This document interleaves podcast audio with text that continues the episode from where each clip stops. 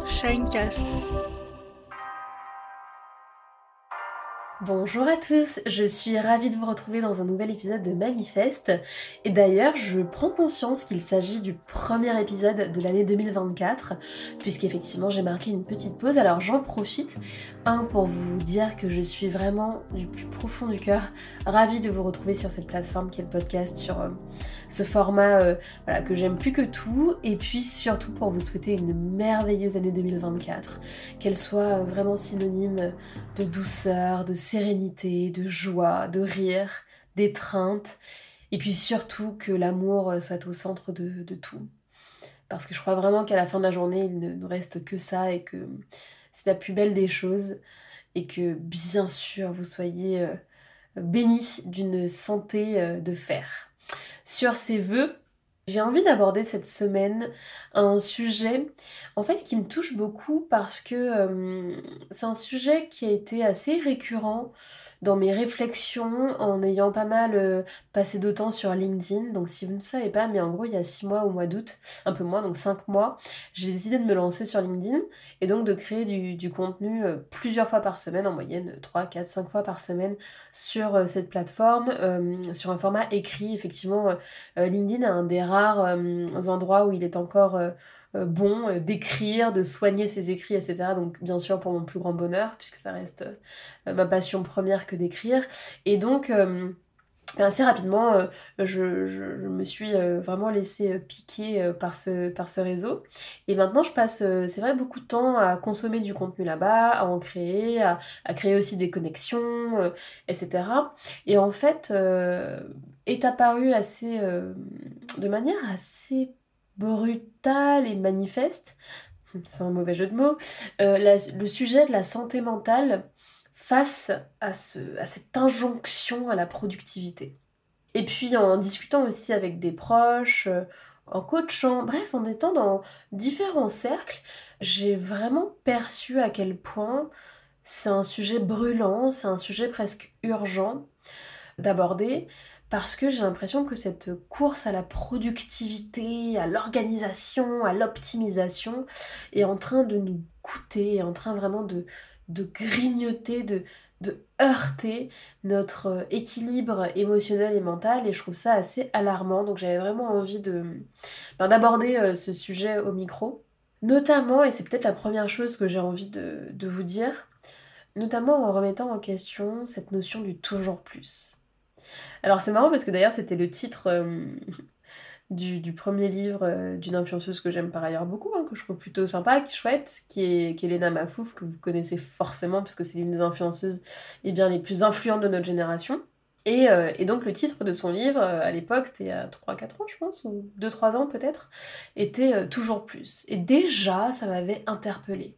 Déjà, j'avais trouvé ça un petit peu à côté, dans le sens où euh, je trouve que c'est une invitation précisément à euh, bah, toujours plus, toujours plus de, consommation, toujours plus de rêves, toujours plus d'accomplissement, toujours plus, toujours plus, toujours plus, toujours plus, toujours plus. Et d'ailleurs, ça fait écho à une autre approche un petit peu du développement personnel, c'est, vous savez, cette, cette formule qu'on entend beaucoup, devenir la meilleure version de soi comme si en fait euh, euh, la vie n'était digne d'être vécue que si l'on était la meilleure version de soi et que si on était dans cette aspiration au toujours plus. Et effectivement, d'un point de vue philosophique, ça pose quand même question. Ça pose question du sens de la vie, bien sûr.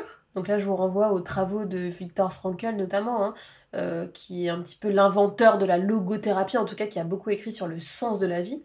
Victor Frankl, c'est un rescapé des camps de concentration qui est euh, euh, psychiatre, si je ne dis pas de bêtises.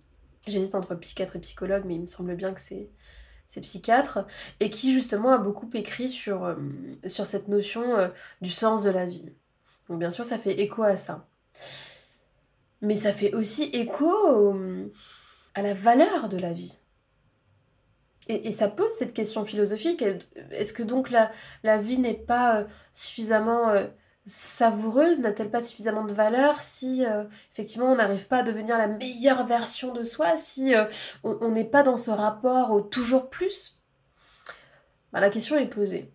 Personnellement, je suis un petit peu le profil idéal pour justement souscrire à ce genre de, thèse, dans le sens où, euh, vous le savez, je vous en parle tout le temps, mais euh, moi je suis particulièrement ambitieuse, carriériste, très rêveuse, très idéaliste. Alors j'ai beaucoup travaillé ce dernier point pour le coup de l'idéalisme, et, et en vérité, je ne me Allez, je réactualise mon propos. Aujourd'hui, là, en janvier 2024, je ne me définirai plus vraiment par ce terme, même s'il euh, il, imprime encore beaucoup ma, personnalité, ma vision du monde, mais c'est vrai que je l'ai tellement travaillé en thérapie, je l'ai tellement, euh, je me suis tellement beaucoup plus ancrée dans le réel, j'ai tellement composé avec le réel, appris à le faire d'ailleurs, que euh, qu'aujourd'hui, voilà, je prends quand même de la distance par rapport à ça. Mais tout ça pour vous dire que sur le papier, je suis la personne idéale pour pour souscrire à fond à ce truc de ouais, toujours plus, toujours plus haut, la meilleure version de soi, et on y va, et, voilà. Et d'ailleurs, euh, je me suis, hein, plus jeune, beaucoup perdue là-dedans. Et d'ailleurs, si je ne suis pas vigilante, je peux me faire mentir de ce podcast dans quelques temps sans problème. Donc vous voyez, c'est tout ça pour vous dire que bien sûr que c'est séduisant.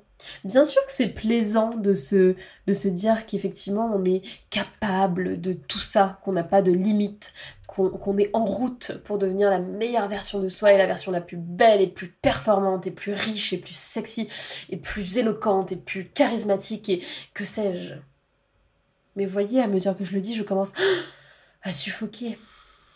Parce qu'en fait, ce qui se passe dans mon corps là, en voulant énumérer tous ces termes, c'est en fait ce qui se passe dans votre esprit, quand précisément vous partez à la recherche, à la quête de toutes ces choses. C'est un essoufflement, c'est une course effrénée, c'est un, c'est une tyrannie.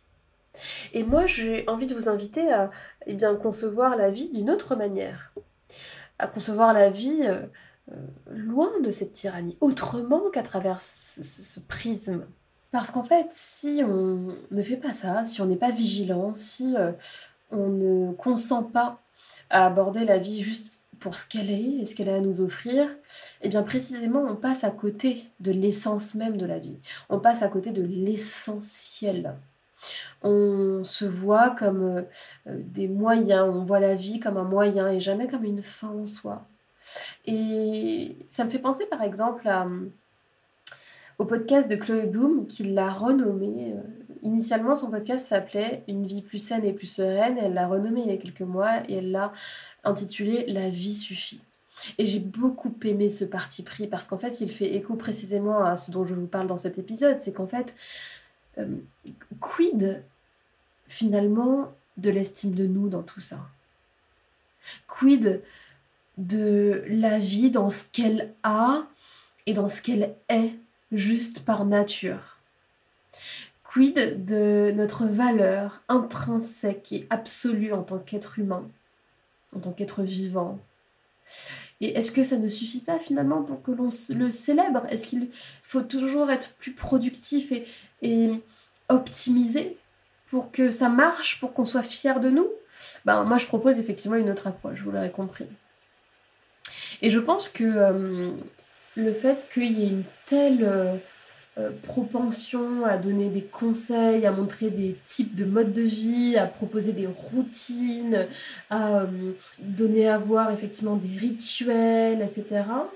Mais qui sont par nature dépersonnalisés, qui ne sont pas adaptés à votre singularité, qui sont, et c'est ok, mais qui sont des routines préfabriquées ça enrichit, en tout cas, ça, nourrit le problème d'une certaine manière. Parce que souvent, ce qu'on voit, c'est que ces routines proposées, préfabriquées, préétablies, euh, sont souvent des, des, modes de représentation de soi euh, liés justement à la performance, à la discipline, etc.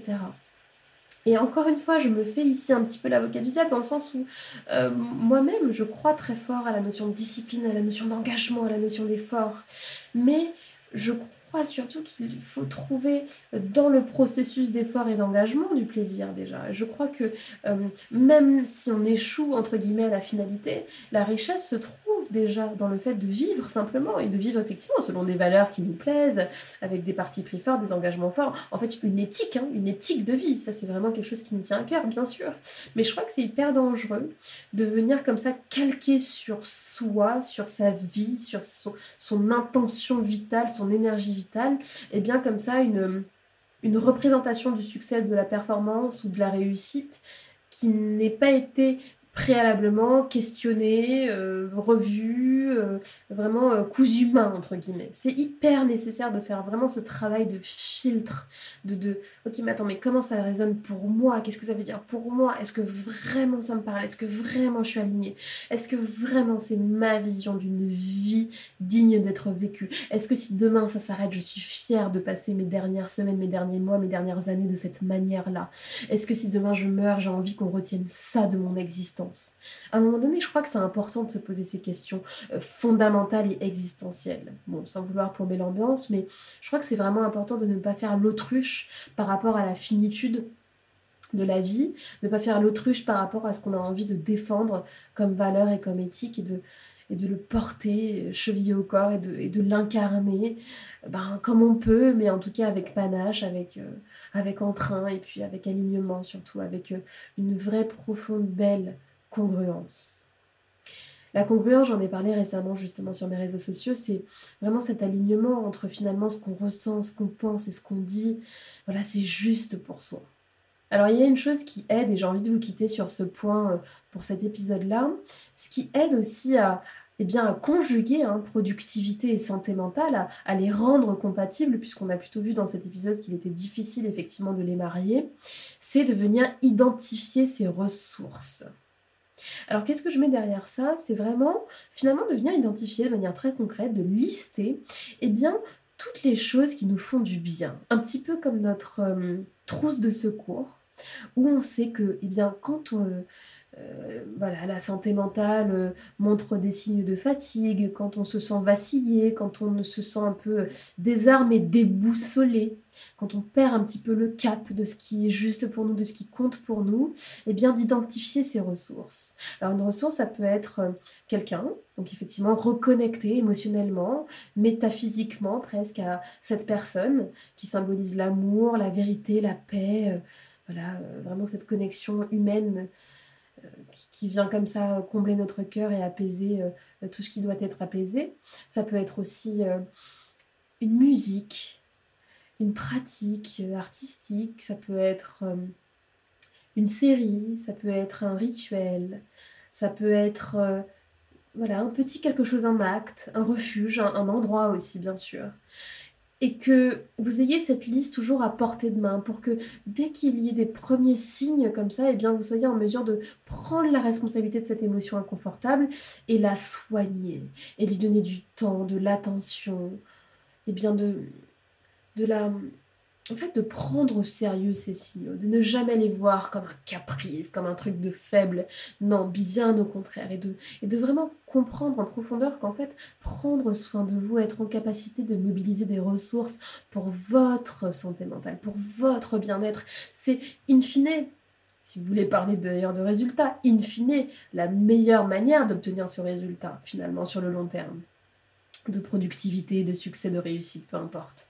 Parce qu'en fait, eh bien, euh, vous êtes votre première ressource. Je ne vous apprends rien. Votre corps est votre premier sanctuaire et votre premier outil. Et donc, c'est hyper important d'être très, très, très conscient et responsable par rapport à tout ça. Donc voilà, j'espère vraiment que cet épisode vous a plu, vous a parlé, vous a surtout eh décomplexé par rapport à cette notion de productivité, d'optimisation, et, etc. Et, vraiment vous a donné euh, comme ça l'élan précisément pour... Euh, eh bien créer pour vous une autre réalité, une réalité qui est plus juste pour vous, un fonctionnement qui est plus adapté à votre physiologie, votre personnalité, votre rythme, votre environnement, vos objectifs. Soyez vraiment à l'écoute de de vous, de votre cœur et de votre intériorité et osez créer pour vous, pour vous, les conditions d'une vie heureuse, d'une vie sereine, d'une vie épanouie, qui précisément selon votre socle de valeurs vous apportera eh bien, tout ce que vous recherchez à vivre et à expérimenter dans votre vie. Voilà, j'espère sincèrement que euh, cet épisode vous a plu, vous a fait du bien, vous a donné l'élan pour créer justement la vie à laquelle vous aspirez. Moi, je vous donne rendez-vous et eh bien la semaine prochaine parce que ça y est, Manifeste revient toutes les semaines sur toutes vos plateformes d'écoute. Je suis vraiment ravie de démarrer 2024 avec vous. Et puis voilà, on repart pour euh, une très très belle aventure euh, et plein de sujets à explorer, à explorer ensemble. Si vous avez envie de prolonger l'échange, je vous donne rendez-vous sur Instagram sur mon compte personnel, donc Jade SRH, ou alors sur le compte du podcast Manifeste Voilà, je serais ravie d'avoir vos retours, d'avoir vos, feedbacks, vraiment vos ressentis par rapport à cet épisode, dans quelle mesure il a pu voilà, être éclairant, être aidant. Et puis, euh, eh bien, si l'épisode vous a plu, n'hésitez pas à nous laisser une jolie note et un avis euh, sur la plateforme de podcast que vous utilisez. Ça nous fait toujours super chaud au cœur. On est tellement content de, de vous découvrir et de vous lire à chaque fois. Voilà, je vous embrasse très fort et je vous dis à la semaine prochaine. Ciao